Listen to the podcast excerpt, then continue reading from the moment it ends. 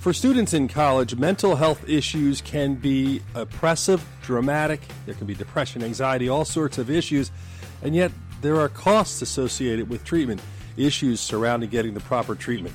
Hi, I'm Dr. Brian McDonough. Welcome to Primary Care today on ReachMD. My guest is Dr. John Huber. He's the chairman for Mainstream Mental Health. It's a nonprofit organization that brings lasting and positive changes to the lives of individuals that suffer from mental health issues. Dr. Huber, first of all, welcome to the program. Well, thank you for having me on today. This is a really interesting topic because we're talking about a lot of issues that are associated with college students. Tell me first what some of the psychological battles college students face. Well, in the past couple of years, we've seen some interesting things that have happened. You know, every every year, entering freshmen on in general have between 20 to 24, 25 percent report having anxiety and depressive symptoms their freshman year. This past year, that's doubled. It's over 50%. And it's kind of hit some of the college campuses pretty hard because, you know, double the caseload. Why do you think that's the case? Is, is it parenting? I well, mean, I... what we've seen is a lot of the helicoptering from our parents. A lot of these kids now don't have skills learning to cope if you go all the way back to normal child development, when you have two, three, four year old kids arguing over a toy, the parents keep jumping in and solving the problem for them. Those coping skills that they learn to negotiate, to learn how to trade and work things out, those are actually essential for becoming an adult and learning to work through problems that you have as, as a young adult. It appears with the uh, gets a trophy, non-competitive, competitive sports, and things like that. A lot of our kids are not learning the skills they need to learn to deal with adversity. You know, it's funny you bring that up. I remember my son was playing basketball in the eighth grade. He was a point guard or whatever, and coach was always yelling at him, and he yeah, he never took him out of the game. And the coach said to me once, he goes, "You know, your son, I yell at him all the time, but he knows if I don't take him out of the game, I'm just he's just the one kid on the team that I can yell at whose parents aren't going to bark at me. I mean, he wasn't abusive, but wow. he was just saying. But I always told my son, "Hey, listen, if coach yells at you, then do what he says and play better, and don't." But that was kind of the parenting style that we felt was important, and I think you may be right because I remember other parents literally couldn't say you couldn't say anything to their kids because they were perfect and they had to be perfect and I remember another story. Uh, my daughter came home once and she, you know, she got a poor grade and she got in trouble. And I said, "Oh well." She's, "Oh, the teacher doesn't like me." And I remember saying, "Why would the teacher not like you? Of all the kids, you're the one the teacher doesn't like." And I was like really sarcastic. And I said, "I find that hard to believe. You must have done something to earn it." But I think there's a lot of truth that. I mean, not saying we weren't protective or sometimes we're fault to a fault we're protective, but I did notice that with parenting and and it's pretty clear. And I always wondered what the long term effect might be because you're right. Everybody got trophies. I mean, you were never the worst team. I mean, we grew up.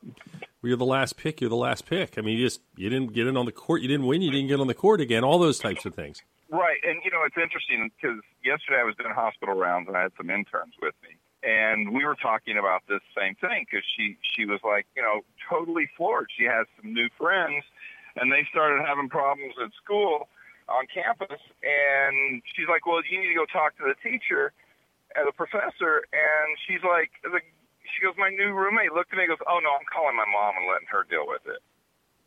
it's unbelievable. And she's like, "Oh my God, what is this? You know, is she going to be there the rest of her life?" So when now now you're in this position, okay, we've we've pretty much chastised an entire generation of parenting, and uh, now you have a situation where you have these kids. They're in that situation. How do you make up for lost time? Because obviously, I hear the same stories about students going to medical school, like a higher rate of suicide than 20 years oh, ago, yeah. and, and all these things. How do you make up for it? How do you prepare them, help them deal with it? Well, you know, unfortunately, we, we kind of the parents dropped the ball, public schools dropped the ball, and now college is dropping the ball, trying to create these safe spaces for the students. Which again, they're still not learning to deal with adversity. And what I get are calls from businesses who are like, you know, we've hired all these kids out of college and they're they're there less than three months and they're they're quitting. And we go ask them why they're quitting, and they're like, well, I, I really wanted to do something to have an impact on the world.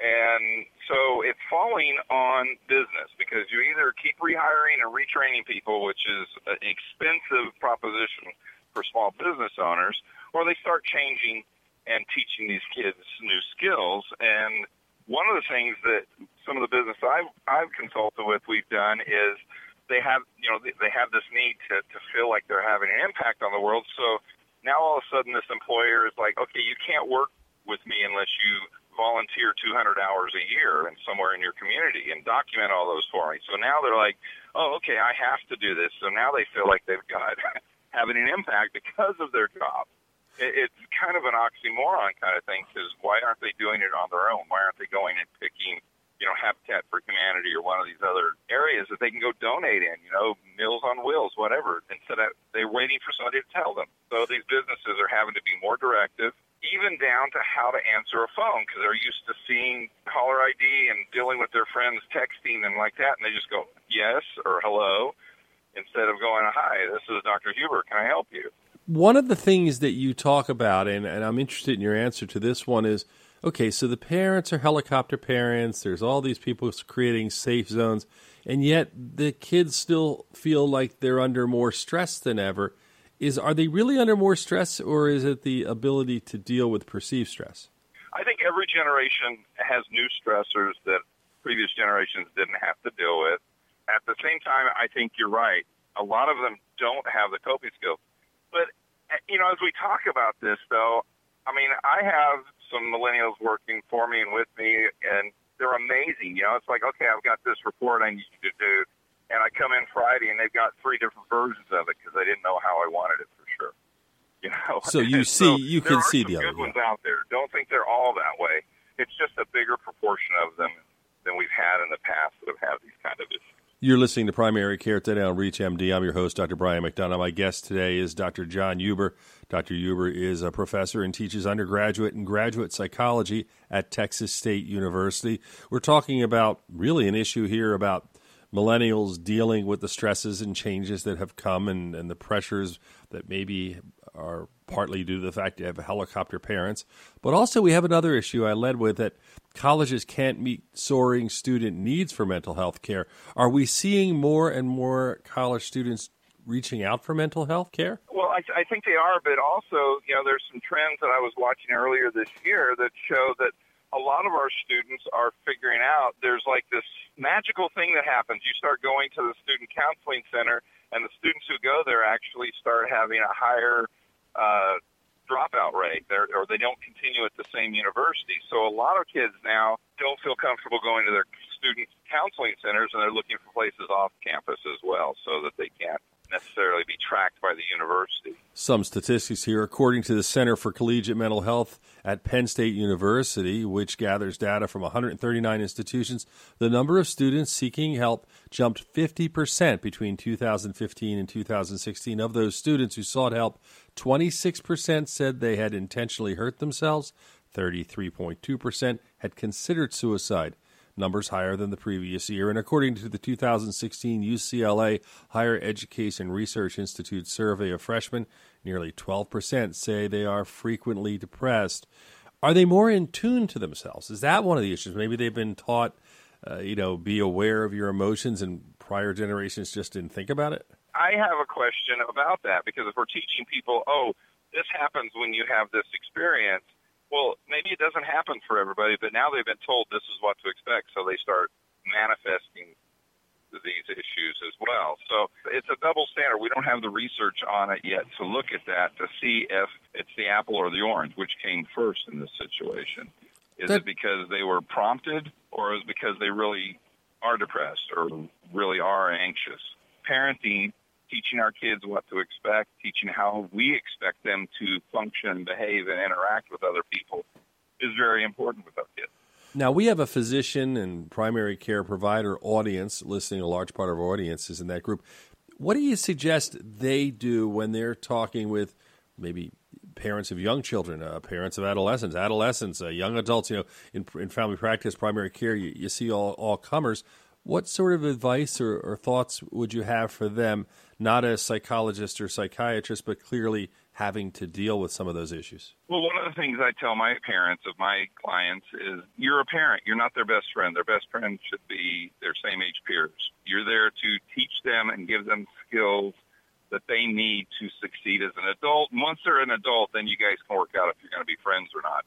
And that sounds kind of cold, but that's what job of a parent is to prepare their child for life as an adult. What tips do you have, especially for the young people? What do you have tips for them to try and adapt? Is it too late if they've been raised that way?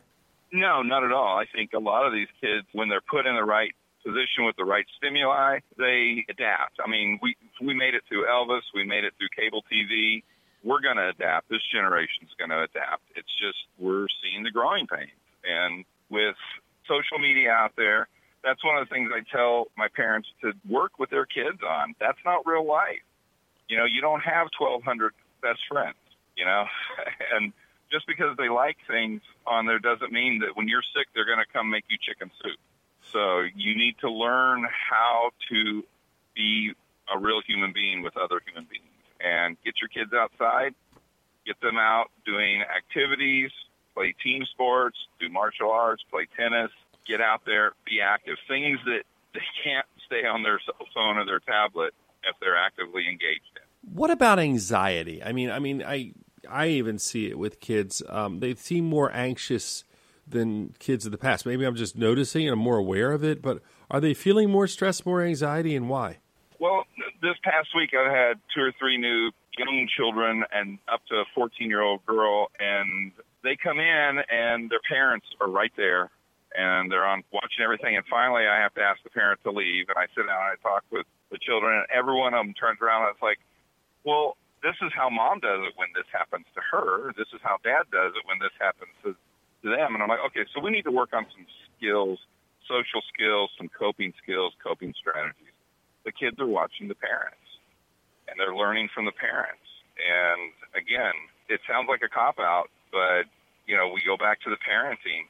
We need to model appropriate behavior for our kids. And when I have, for example, single parents that are depressed, you know, I teach them that there's a time you can be depressed. You can't teach your child that the way to live life is by being depressed. So we set aside time, usually after the kids have gone to bed, where they can have half an hour, 45 minutes, where they can go in their room, pull the door shut, cry, beat their pillows, scream and yell into their pillows, all that kind of stuff, and be depressed.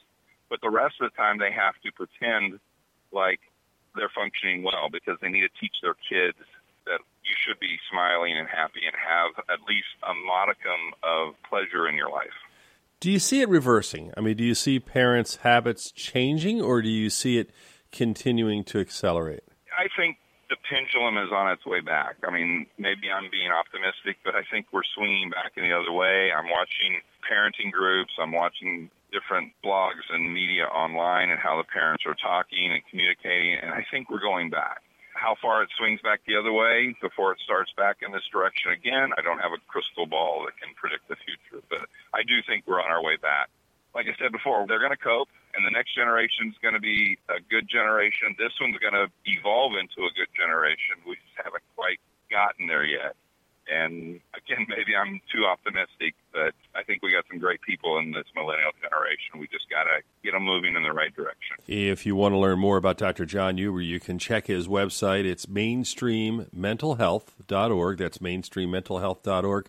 Only have about a minute left. Anything I didn't ask you that you really wish I had brought up or we could have talked about that you were saying, gee, why didn't he ask this? I, I get asked this a lot about millennials and I just can't reinforce it enough that their development is being delayed, and we have to remember that you know our brain continues to function into our, our mid to early 20s, and then starts slowing down at that point. This is one of the bigger times in, in development when you have those neurological changes. So they're learning to cope and adjust and I think they're going to get out of it. and We're going to be impressed and happy with this generation as we move forward. Dr. John Huber, I want to thank you for joining me on Primary Care today. I really appreciate your taking the time. Thank you so much. If you missed any of this, you can obviously download the podcast at reachmd.com. Thank you so much for listening.